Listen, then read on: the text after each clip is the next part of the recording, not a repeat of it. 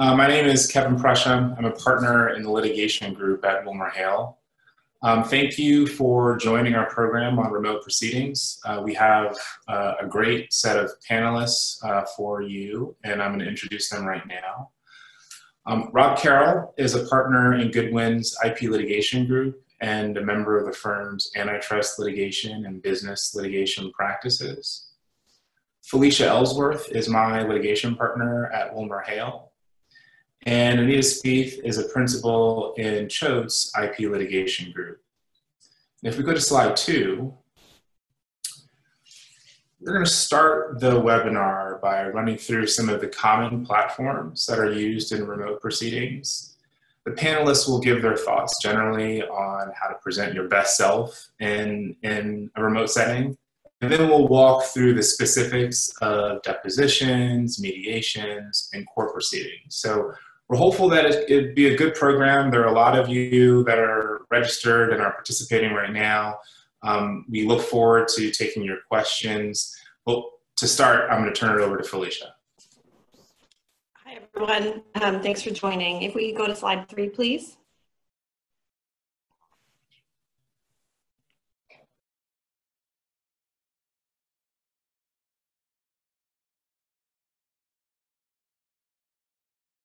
We, there we go. Thanks so much. So we just wanted to lay out some of the common platforms that are being used in these remote proceedings. Obviously, folks are, are mostly familiar with these um, uh, since we've all been doing this for eight or nine weeks and, and probably even before. But some different uh, platforms that we've seen commonly used in different types of proceedings that we will endeavor to cover today, um, depositions, mediations, and court proceedings. So first on depositions, um, the platforms are really um, kind of whatever it is that you want to use. Um, any of the you know, Zoom, WebEx, BlueJeans, Microsoft Teams, there may be others. Often it's dependent on whatever your firm or your client has uh, set up or has an arrangement with. Um, although there are some deposition vendors that have an integrated platform that they use, uh, uh, particularly one in particular with a Zoom platform that's part of that deposition provider's platform.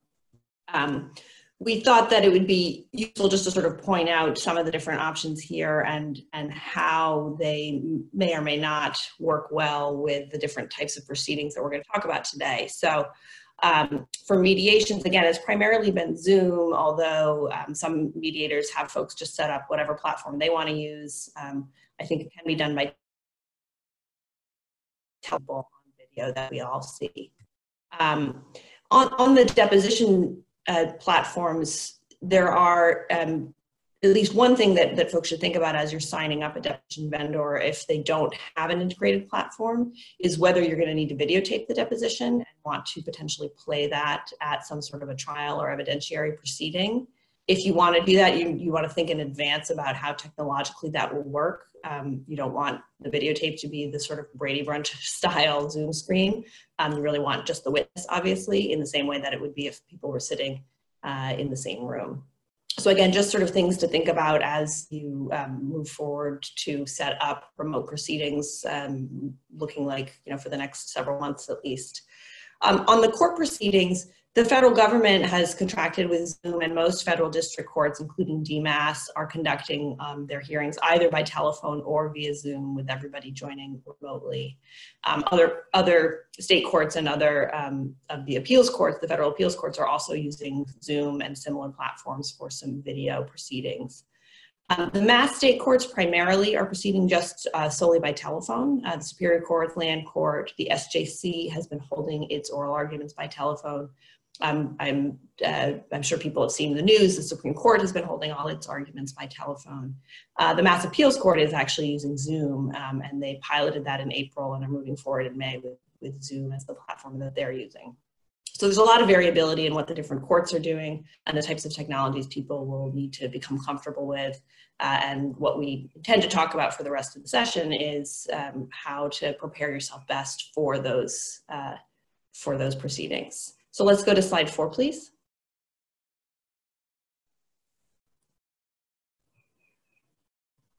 Okay, so these are cribbed from the Tom Ford article that was in the New York Times about tips for setting the scene. Um, we all have been forced to get ready for our close up, so to speak, uh, maybe a bit before we were ready. Um, so th- these have to do with what it's going to look like for the viewer um, or for the other the, the, person on the other side of the camera when they see you on video. Um, it seems a little bit silly, but it really does make a difference. It can be very distracting to have um, you know, a, a, Zoom call or a video conference with a court that's worthy of an SNL skit, right? If your camera's off to the side and you're never looking at it. So know where your camera is, look right at your camera. It's if it's integrated in your laptop, it's the light that's right at the top of your screen. If you have a webcam, um, you know, talk to the camera, not to the screen. Place the place your computer um, or the camera at or slightly above uh, eye level. Try and lift up your computer with books or place the webcam on top of a monitor. That makes for a better angle. Uh, make sure you're sitting far enough away from the computer and that the scene behind you is sensible. Uh, we've all gotten used to seeing people's home offices um, and seeing their couches and all that, and, and that's fine if that's your setup. Just keep in mind what it is going to look like. And again, this may matter more for some proceedings than for others. For a deposition, when you're taking or defending and you're not really going to be on the screen that much um, and you're not going to be videotaped, uh, because it'll be the witness being videotaped. Maybe you care less than for a court proceeding or for a mediation when you're trying to project, um, you know, some sort of messaging. Keep think keep about keep in mind the lighting. The lighting should not be behind you where possible. Try and sit facing a window with a, a light in front of you. Um, don't wear distracting clothing. Uh, think about the size of your room and the quality of your audio and the chair that you're sitting in, all these types of things that uh, news anchors and other people have to think about that we never have. Uh, all of that sort of starts to matter a lot more now. And it, it, it pays benefits to spend a little time thinking about how you're going to look uh, and setting your scene up in a way that is conducive to the proceeding uh, going forward as professionally as possible and in the same way that hopefully it would have gone off if you were there in person. And finally, at the end, you'll see this in actually all of our different um, tips. Uh, frequent breaks is, is the key here. It's harder to do these things all via screen, as we've all learned by now. Um, it takes longer for the back and forth that normally would, um, would happen a little bit more quickly, takes a bit more time. Uh, there are technology snafus. Just budget in more time for whatever it is that needs to be done than, than you otherwise would have. I think we can go on to the next slide and I'll just pause for a second and see if um, Anita or Rob have anything they want to add on, on the two points that I've made.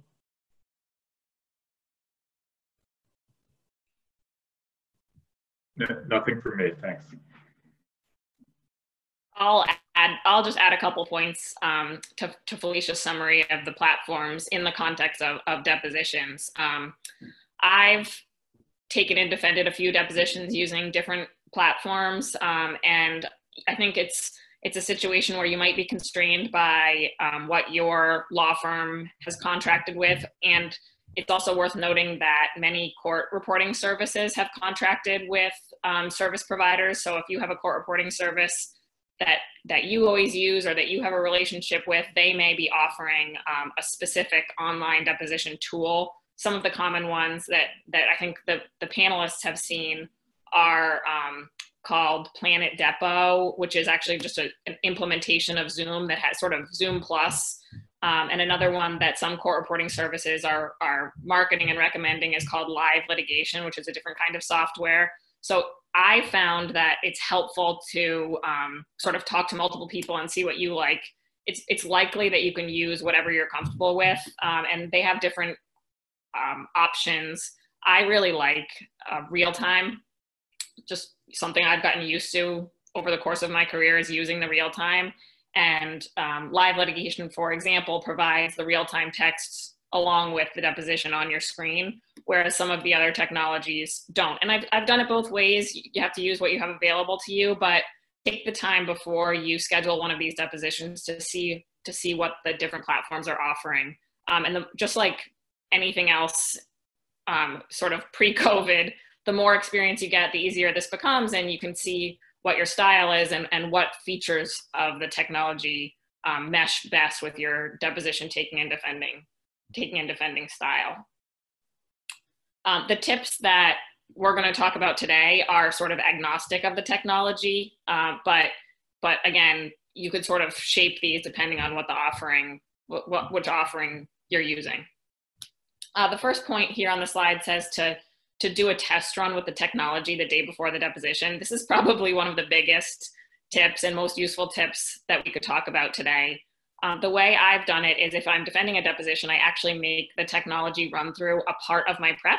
So I do the technology run through with with myself on the phone, with the witness on the phone. We both call in to the technology together from our remote places. And all the better if you can also um, ask one of your colleagues, an associate who's working with you, to also call in from wherever they're sitting. So you can try it with multiple faces on the screen, multiple people calling in. You can hear if you have feedback issues. We've all kind of heard those crazy microphone issues. If you can avoid doing that on the day of the deposition, all the better and get your witness comfortable with, with what he or she will be looking at. When you're taking, same, same deal, familiarizing yourself with the features of the platform, how it will look, what's available to you, um, how will you mute yourself, how loud do you seem, where should you look. It's all good idea to try it the day before. Of course, there's some technology issues that can be unavoidable, but but you know, to the extent you can get a feel for how it will look the day before, that's a good thing. Um, another sort of, I think, big question about taking depositions and, and a question that's come up in our firm a lot is how to deal with um, deposition exhibits. How do you deal with the documents? And I think there's a handful of options that are available to you. The technologies that I've used have different features for for using the exhibits electronically. Um, one way to do it, for example, is to circulate just prior to the deposition a Dropbox folder that everyone will have access to.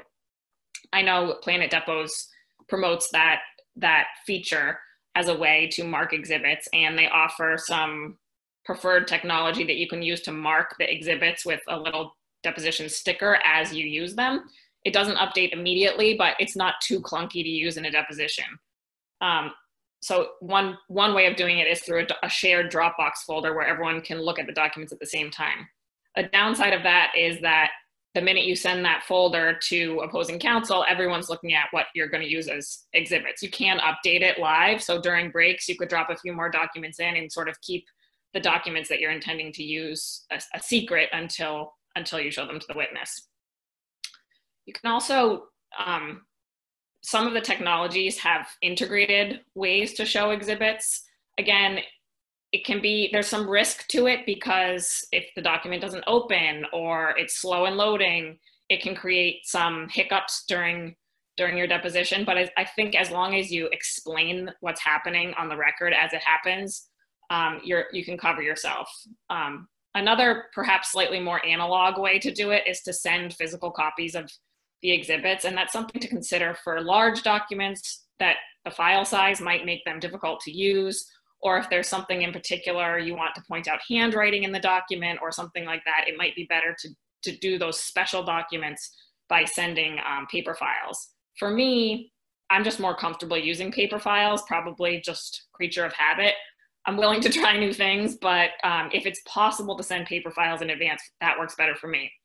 Um, you can um, there's the concern that your opponent or the witness will look at the documents before the deposition. But one thing you can do is you can say, you know, I've sent you a sealed binder. Um, on the record, you can watch them cut it and explain that they're cutting the binder for the first time and ask them on the record, now you haven't opened this box before today, correct? Um, whichever one of these methods you choose, you just need to get buy-in from, from your opposing counsel that that's the method you're going to use ahead of time. I think doing online depositions does take a little more um, cooperation between the parties. So, um, you know, it's something to, to consider is if you have a good relationship with opposing counsel, you might have more options available to you about, about reaching agreement on how you'll deal with them. And paper might be easier to use in that circumstance. If you have a really antagonistic relationship with opposing counsel and you don't think it'll work to do it that way, you can just use the electronic way. It can, it, there's a few more question marks with it, but it can work just fine. Um, other, other things to sort of plan in advance and, and test the day before are figuring out a way to communicate with your own team members during the deposition. Again, some of these softwares have a built-in chat functionality, a lot like the Zoom chat functionality, which you guys probably are all familiar with by this point. I know live litigation has um, has chat functionality that you can sort of break out groups, just like Zoom. You can break out groups and have private chats. You can also just use your phone to text them or use email off to the side. But the best method is to have that strategy set out ahead of time so you kind of know where to look and you're not shuffling all around during the deposition. Same for creating a, a safe communication protocol with your witness. If it's if you're defending the deposition, you want to have a plan for how to talk to the witness outside the earshot of your opposing counsel.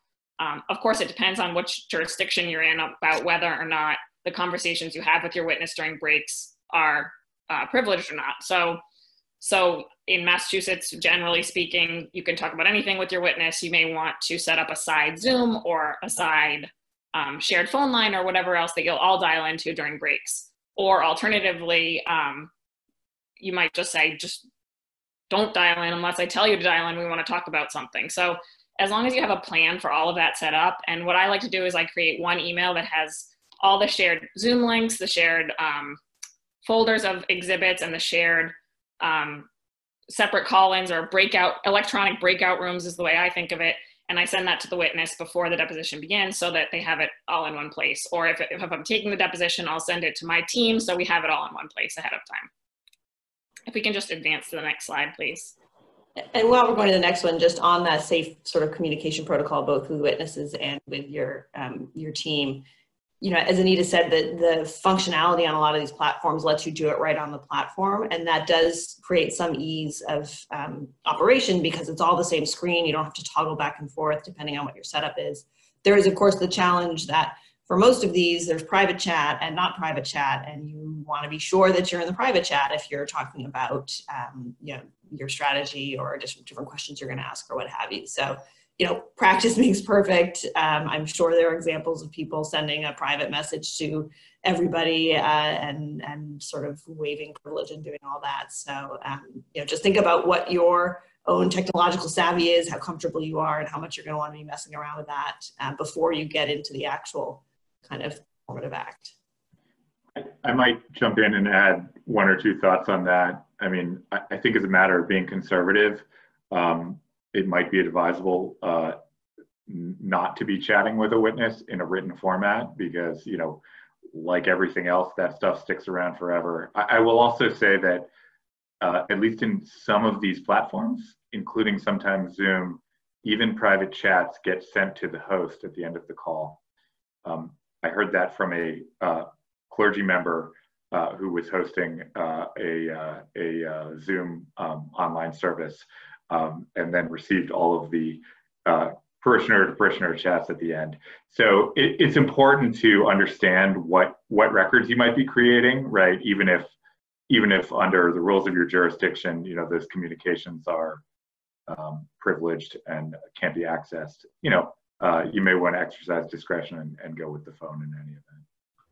Yeah, I would say that Anita's idea of having a separate uh, WebEx with your team is the way to go. I mean, in my view, you know, having you know at least two or three different devices running during this deposition is the way to go. One device that you're interacting with for the witness, a second device that you're looking at for your own documents if you don't have hard copy documents, and then a third device that is your communications with your team. There's just too many opportunities for error, reply all type errors if you're trying to chat with your team using the same platform under which you're examining your witness. Sort of to that point, um, I think there's an inclination to have a, a smaller group involved, just where you think, oh, you know, it's just me taking this deposition remotely, I'll just do it myself. But not a terrible idea to have kind of a second chair with you or someone who can help you manage the many devices that are running. Um, and also you know not forgetting that there's still training opportunities out there for our teams. So encouraging um, other people to sort of join you on these things um, but also acknowledging that the more people you have the more chance for for a, a trip up um, a technological trip up. So this slide that we're on now has has some of the more um, logistical tips to keep in mind during your deposition. Um, you know, ensuring that the video is high quality and that the, the person, the, the witness's face is on actually like in the center of the screen. Um, something else to just think about is who the witness can see. Um, if if the witness, for example, can see you when you're defending the deposition and can also see the two associates who are with you at the deposition and can also see opposing counsel and can see um, a court reporter type of person, it can be a lot for a witness to take in. So um, consider whether certain people can just dial in or can turn off their video if they're really not necessary. Um, and try that out kind of the day before. Same for when you're taking. It can be a lot to manage your documents that you have and asking questions over the screen and everything else. So if there's sort of other distractions on your screen that you can turn off, can you turn off your email for the day? Can you turn off your um, Skype for Business chat functionality for the day um, to try to sort of limit the other inputs that are coming onto your screen while, while you're doing it. Um, one, one of the features of Zoom meetings that my kids are very into is virtual backgrounds. Um, I've had witnesses use virtual backgrounds just because when you think about what's typically displayed at, um, say, you have a witness whose whose testimony is admitted at trial, what's typically displayed is just a blank background behind their head, not their kitchen or whatever else. Um, depending on where they are, consider using it. I think in this day and age, we're all kind of accustomed to seeing whatever people have in the background. But if there's not a good place um, where they can take the deposition and have good, for example, a, a spot in the house where they have fast internet, um, you can always get just a very plain um, virtual background that's just you know cream or or gray or whatever it is, and and that's a possibility if there's just not a good option for the witness or for yourself. Um, other other tips on this slide um, say, you know, push pushing the laptop away from you. Sort of these same tips that Felicia referenced earlier that are, you know, just to keep your face in in full zoom and make sure your cameras are un, unobstructed.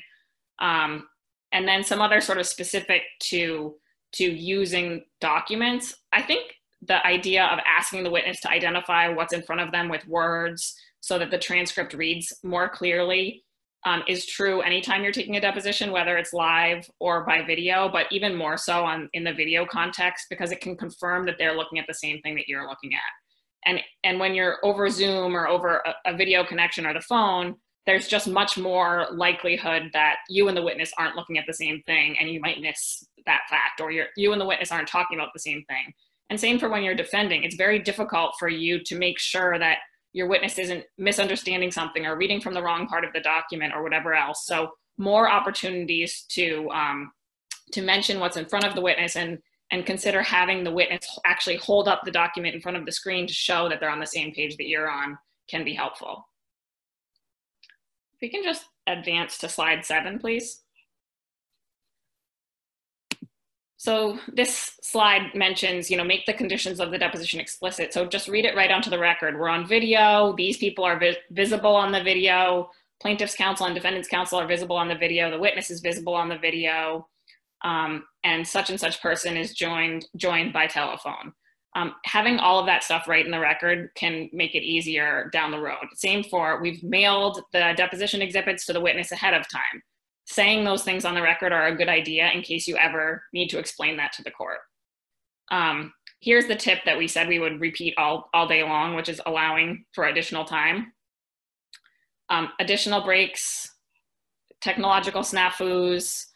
Um, if you can split it over two days, sometimes that's a little easier where we don't have the concerns about the ex added expense of hotels and flights um, consider whether the parties will agree to split deposition over two days. Um, and then the last thing I'll say is more of a strategic point, which is I think we're all having these conversations because suddenly we're all working from home to accommodate the current COVID 19 crisis. But I think we should all be thinking about um, online, deposi- online depositions as or online proceedings as an opportunity. Um, other reasons we might be seeing them more commonly in the future is that now our clients are more accustomed to it and they see it can work and they might view it as a potential um, savings in expense.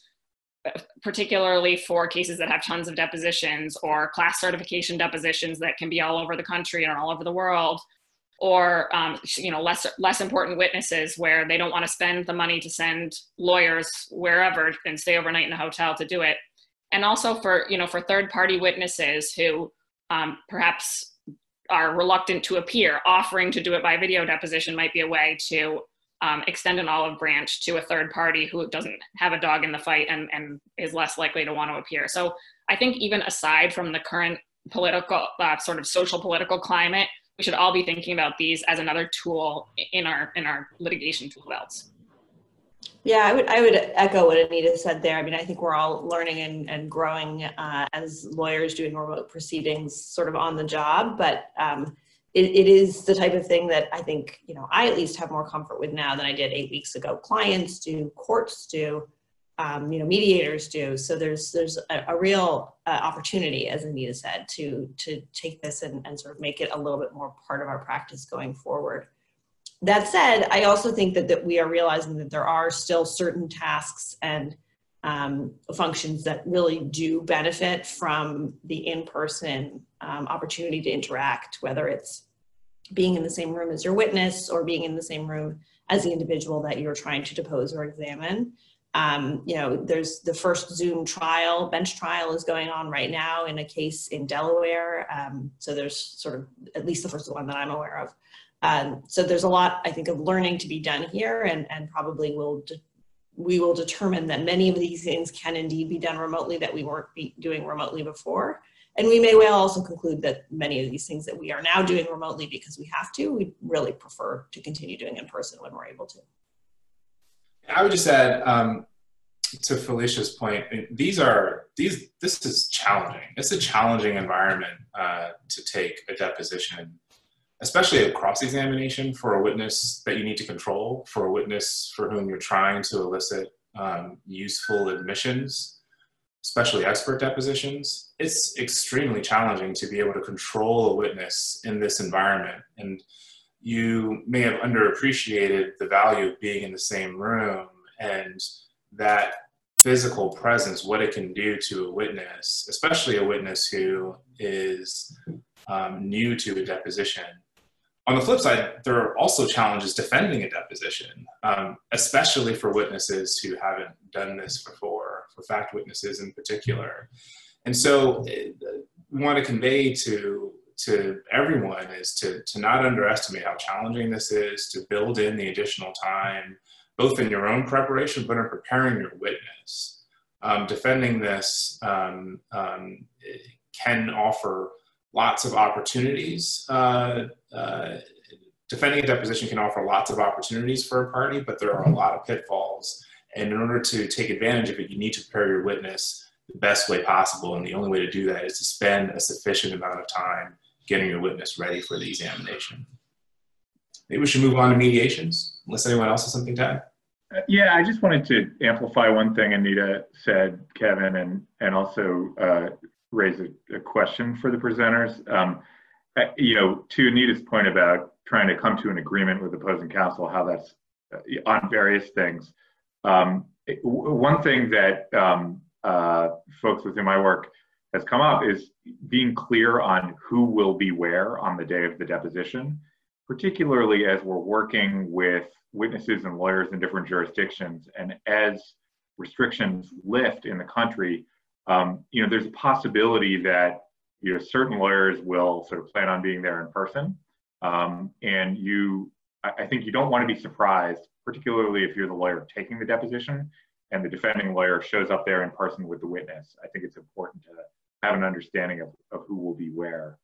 Um, the, the other question I have is just a, anecdotally, you know, I, I, think that remote proceedings, something I worry about a lot or think about a lot when, and I think we all do when we're defending witnesses, is witness fatigue. Um, and, uh, you know, there are a lot of cues and body language that you pick up when you're defending a deposition when a witness is getting frustrated or fatigued um, I, I've actually not yet had the opportunity to defend a deposition via Zoom. I wondered if other folks had an exp- uh, you know had experiences they can share about you know whether whether witness fatigue is um, exacerbated by the Zoom platform and, and how you how you deal with that when you're not sitting there necessarily with your witness. Yeah, I think it's a great point, Rob. I'll I'll start and then others should chime in. Um, I do think I do think witness fatigue is exacerbated not just by the platform, right? The staring at a screen is harder, particularly all day long, um, but also by our present circumstances, right? People are um, more stressed out. People are in their homes. They're trying to make sure things aren't loud and happening behind them, or maybe they're concerned about all of the other many things that there are to be concerned about right now. So we're, we're definitely seeing that as just sort of an emotional, um, you know, toll that that this pandemic is taking on people, and that that carries through to your ability to to sustain an eight-hour on the record video. Uh, the way that I've handled it is not really by being able to pick up on particular cues, but instead by just, I mean, typically during a deposition when I'm defending, I will mandate a break every hour, whether the witness wants it or not. And I've just moved that time up to be more like 40 minutes. Um, and that's sort of just even if the witness doesn't think they need a break, as, as everybody probably knows, sometimes it's the time the witness doesn't think they need a break when they most do. So just sort of uh, jumping in and mandating more frequent breaks, and, and they're usually shorter, which is why, um, as Anita pointed out, it's good to have a plan for how you'll communicate during a break, if at all, so you don't spend a lot of time figuring out during the break how you're going to connect with one another. Um, but that that's at least one way in which in which I've handled it. And just to hop on that too, in the in the position of defending, one thing I've done to try to deal with witness fatigue is breaking up the prep into um, several days rather than I think you know for a regular witness maybe one one long day or one long day and a half a day. Um, instead, I've done say two two hour calls and then two half days. Um, you know, leaving extra time for the awkwardness of the um, of the setup and also trying to kind of build up the stamina and say okay and tomorrow will be even longer than today felt so make sure you sleep tonight. Um, but it's not a perfect solution and and i think you just have to be cognizant of it and cognizant of your opposing counsel's um, taking advantage of the same situation you know? Whether you're taking or defending it's tiring for the lawyers too and i think people tend to lose steam at the end of the day someone from the um, uh, from one of the attendees asked a good question, which was, do court reporters have to follow new virtual notarization like procedures and swearing in witnesses? Um, I have a, sort of an experience with that.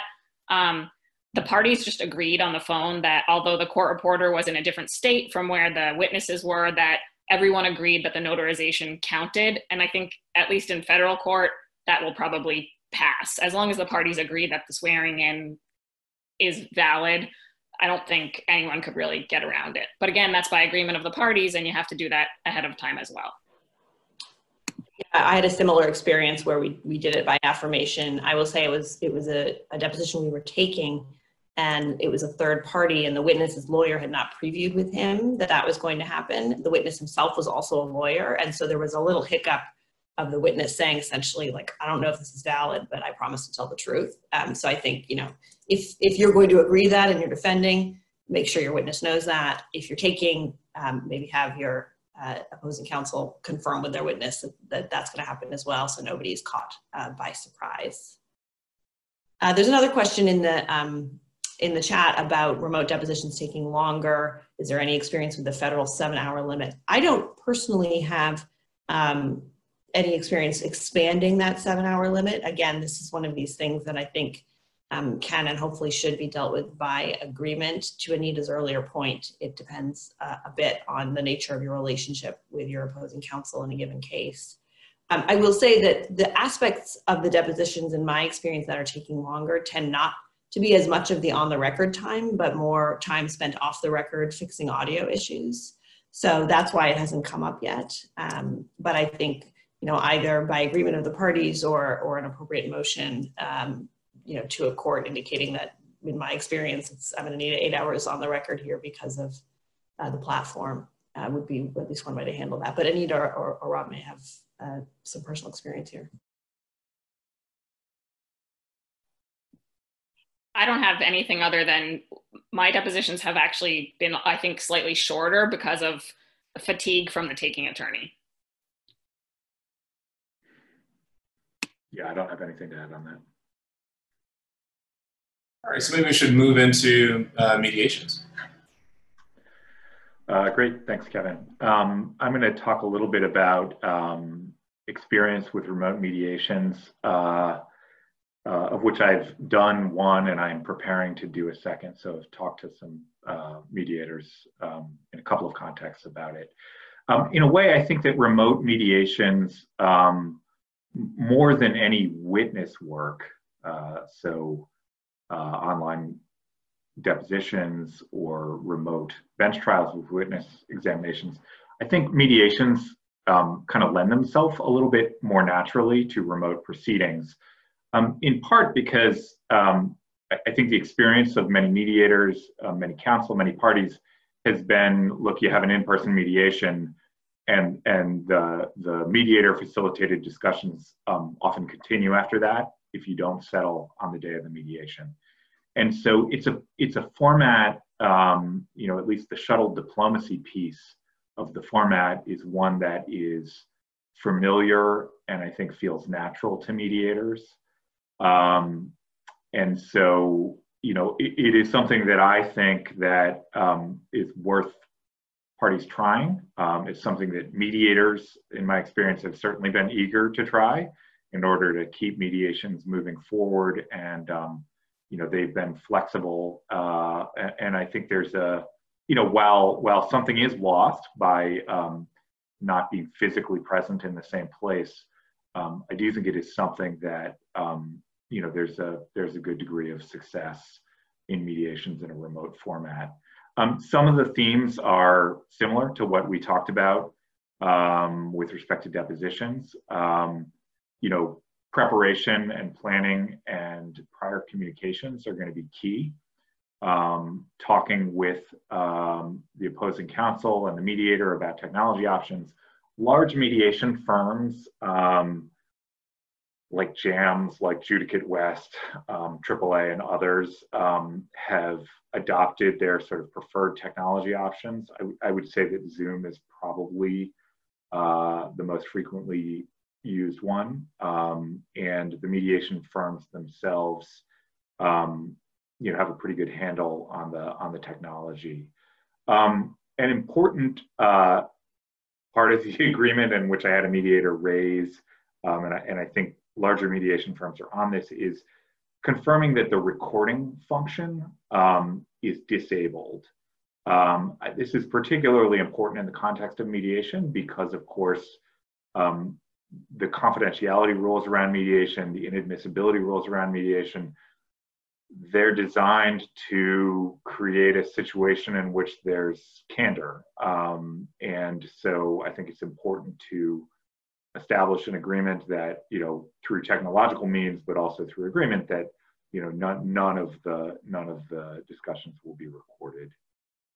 Um, you know, by and large, uh, when mediations are done by Zoom, um, you know, th there is functionality where you can have a joint session um, if you're going to have a joint session, but it is essentially um, as if you were working with a mediator doing shuttle diplomacy between conference rooms.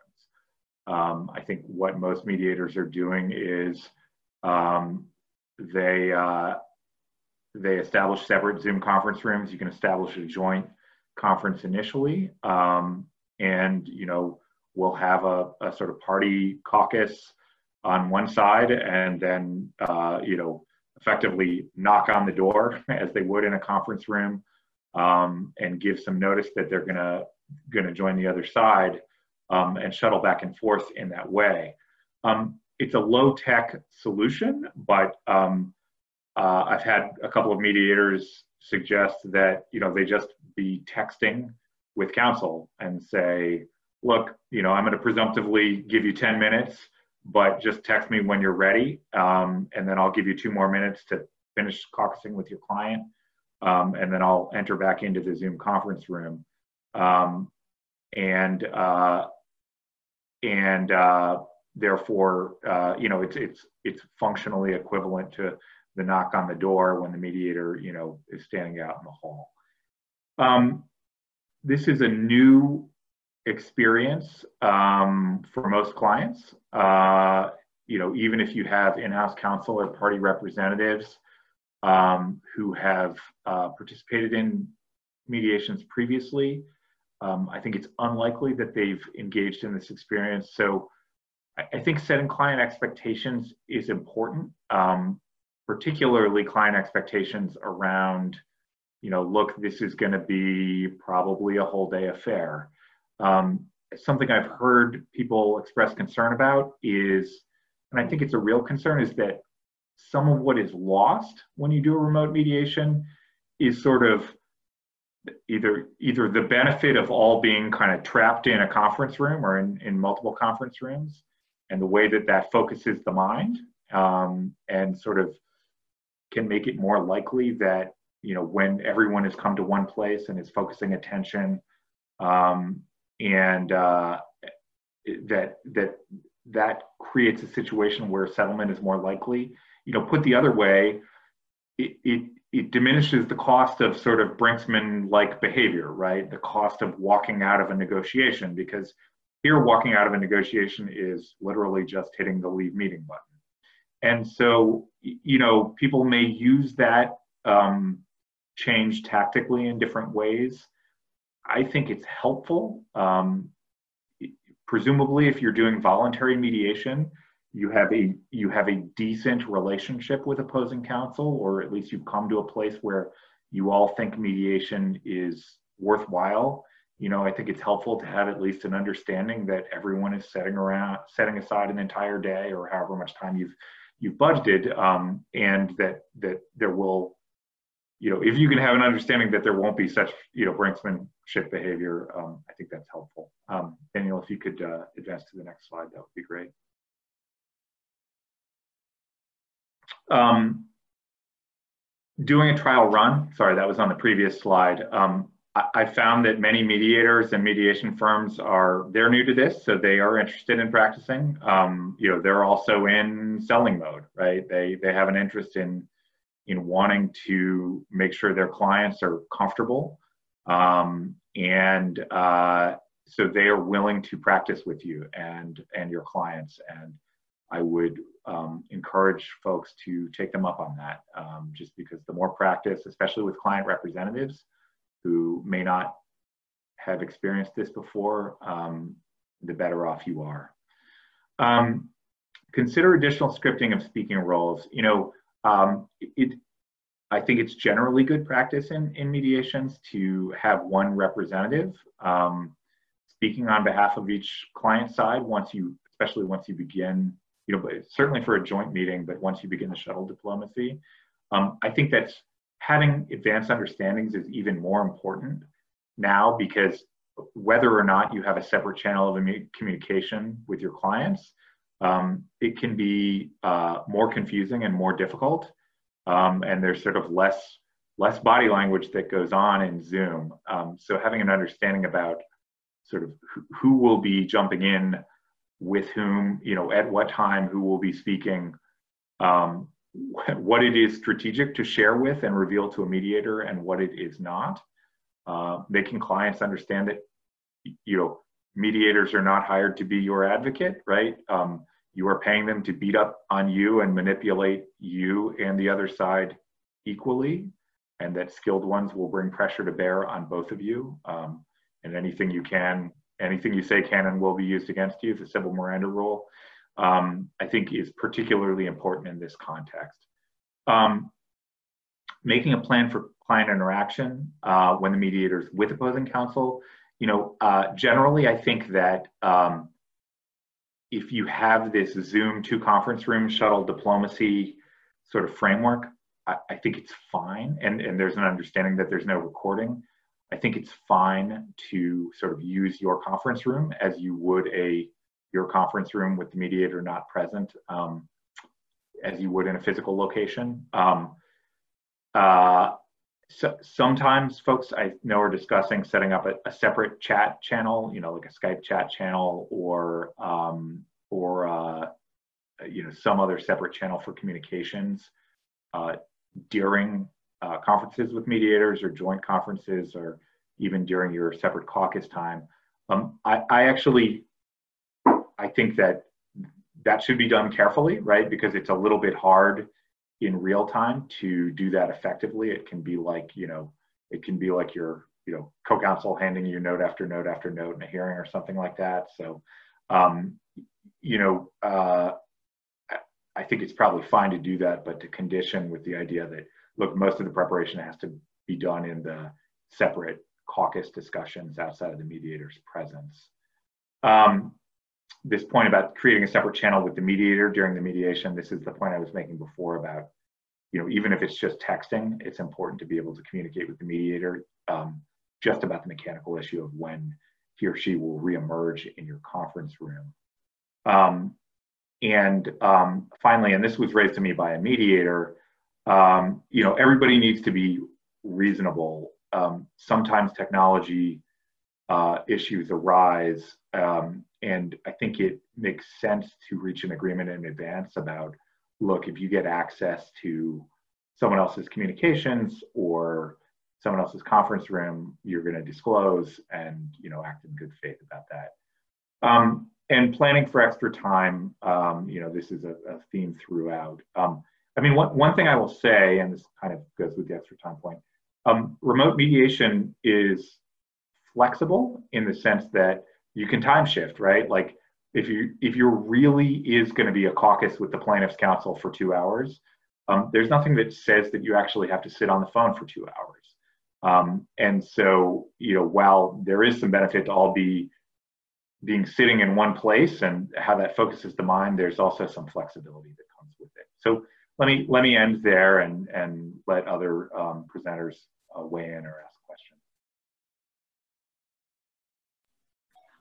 I was just going to say, uh, so Rob, I think that that last point is is a great point, and um, certainly um, the point was made earlier that this new environment that we're living in um, and during COVID is presenting opportunities to familiarize ourselves and become expert in these uh, remote proceedings. And this particular setting, I think mediations um, offers an opportunity for folks to explore mediations in a way they may not have had the opportunity to do so in typical litigation because of the uh, expense and the effort it takes to get everyone in one space. The flexibility of doing a remote proceeding, I think, can offer opportunities to potentially resolve a case sooner than you might otherwise uh, do so in the ordinary course of litigation. So the flexibility, I think, aspect of it is a good point. Uh, it could keep the cost of mediations down in a way that it could make it more appealing as an option to do maybe earlier than you would think of in the ordinary course. I, I think that's absolutely right, Kevin. And I, you know, it's always dangerous to make any predictions, but I, I, I think that remote mediation is um, of of all of the things we're discussing is something that may be uh, ha have a more enduring effect and be adopted more broadly for that reason.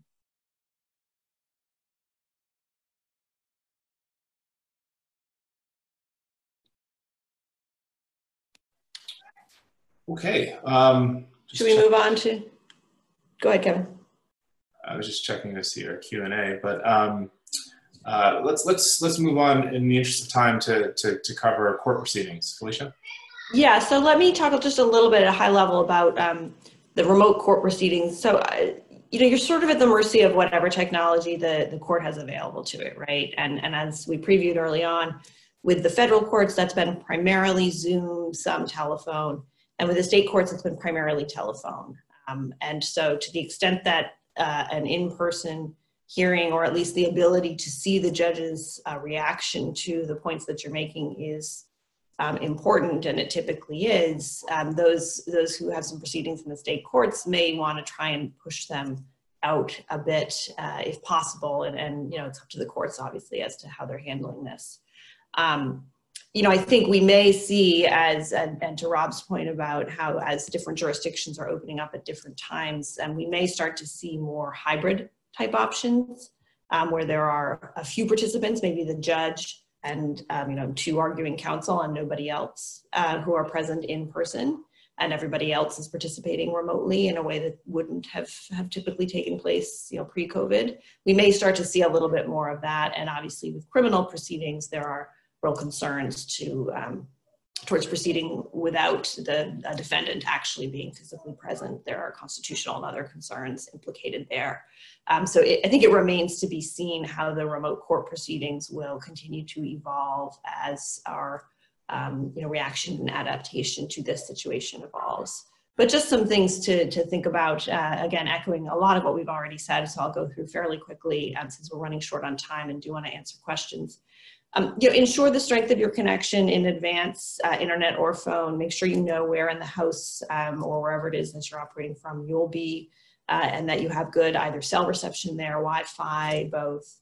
Um, quiet location. I think the background matters even more for court proceedings than some of these other ones. So, you know, really think about that and test it out and, and make sure that you're happy with the way that you are presenting yourself um, uh, in, in a court proceeding a tip that um, that we've got here is uh, place a blanket over your desk to minimize the sound of paper sh um, shuffling. There have been a few different articles about how some different advocates have handled remote and telephone proceedings.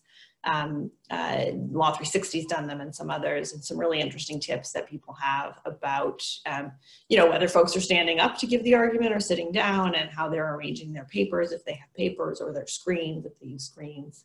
Um, you know, do think about how you want to organize your materials. I did one remote, uh, I did one telephone argument and I had all my materials on the computer. Um, turns out that didn't work as well for me as having them on paper does. So going forward, uh, I've, I've managed to get myself, you know, printouts and binders. That's just the way that I work. Think about how you work best and and don't think that you automatically will become, you know, an excellent sort of online navigator just because you've been forced to work from home. Um, identify a plan for receiving notes and tips from co-counsel. Uh, you know, to Rob's point about the endless notes being passed to you at counsel table, um, you can get endless emails, jabbers, and texts. We've done this in different ways, um, but depending on how many people are involved, you, you may want to pick a, a, true second chair who's the only one who's allowed to contact you and have that person triage whatever suggestions and notes people may want to pass, just so you're not getting a barrage that you're trying to look at while also trying to address the judge. Um, most of the proceedings you can listen in advance. Um, you know, you can, all the court proceedings for the most part are open to the public, the federal court, so you can get a what's called a courtroom seating option. Listen into the judge conducting another hearing, um, so you have a, a, sort of sense of how the judge handles questions and, and how the advocates appear. Uh, the federal circuit uh, had some arguments last week that I listened into, and they have a very um, organized, as you might expect from the federal circuit, kind of order of operations for how they do things there. So there are opportunities to listen in advance and know what to expect. Um, and then, you know, kind of a little joke at the end, uh, you know, mute yourself, figure out how to mute yourself, double mute yourself, check four times that you are in fact muted when you intend to be muted. Some, um, some of the technology, for example, WebEx, if you call in through your phone, you still need to mute yourself on the WebEx platform to actually be muted um, just make sure that you know that uh, that you're not going to suffer the uh, the fate that somebody uh, who this Slate article did some investigative journalism on, and I commend it to you if you're interested in, in reading about it. Um, but that's you know that's a, a, tip for any of these things, but but obviously in a court proceeding, uh, you want to to avoid the background noise to the fullest extent possible. So with that, let's see if we have any Q&A that haven't been resolved. Um, happy to take others in the chat or in the Q&A function. We have just a few minutes left.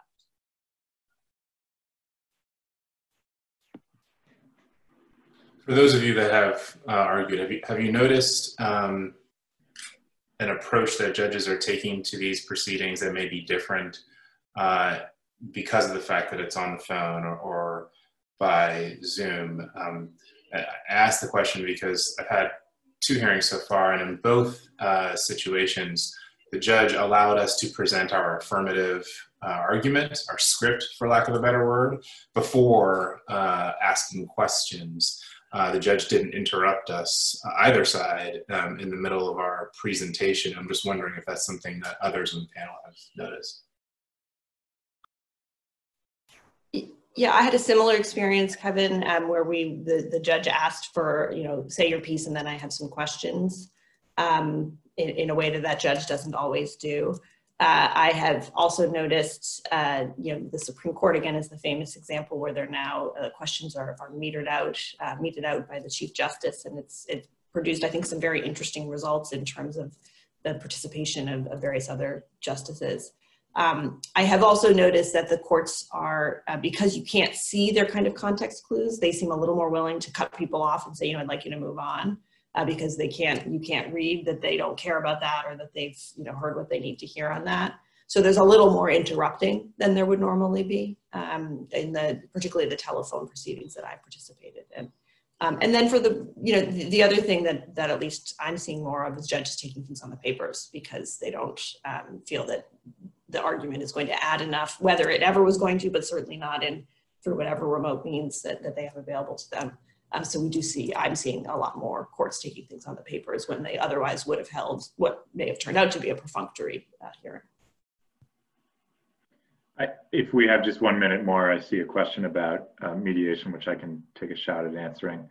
Um, it's um, from a listener. If a settlement is reached at the mediation, how do you handle confirming the terms of the settlement and writing contemporaneously to avoid any misunderstandings before the mediation ends? Um, I know for in-person mediation, um, you know, some mediators have traditionally um, worked toward a term sheet where both parties would sign. Um, I my my experience in sort of the, the pandemic period has been similar um, that and I think it's important to talk about it in advance, but that you know an able mediator will say, okay, we're gonna we think we have um, an agreement in principle, you know, party A write it up, exchange it, and then I'm gonna get back on the phone with counsel. Um, so that has been my experience, and I I think it I think it works uh, equally well.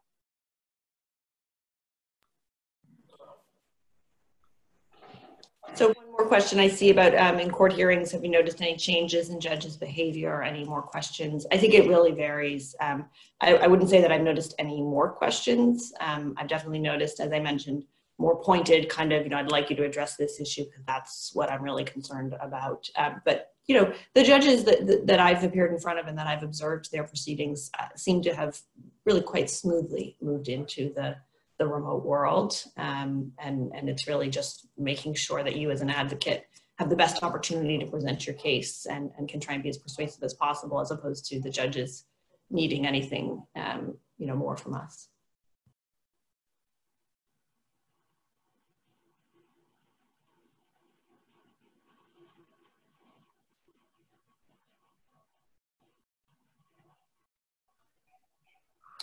Well, with that, I think we've we've reached our time. Um, thank you, everyone, uh, for participating.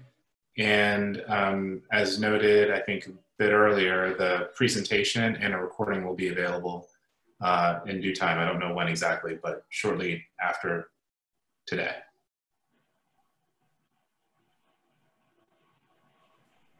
Thanks, everyone. Thank you.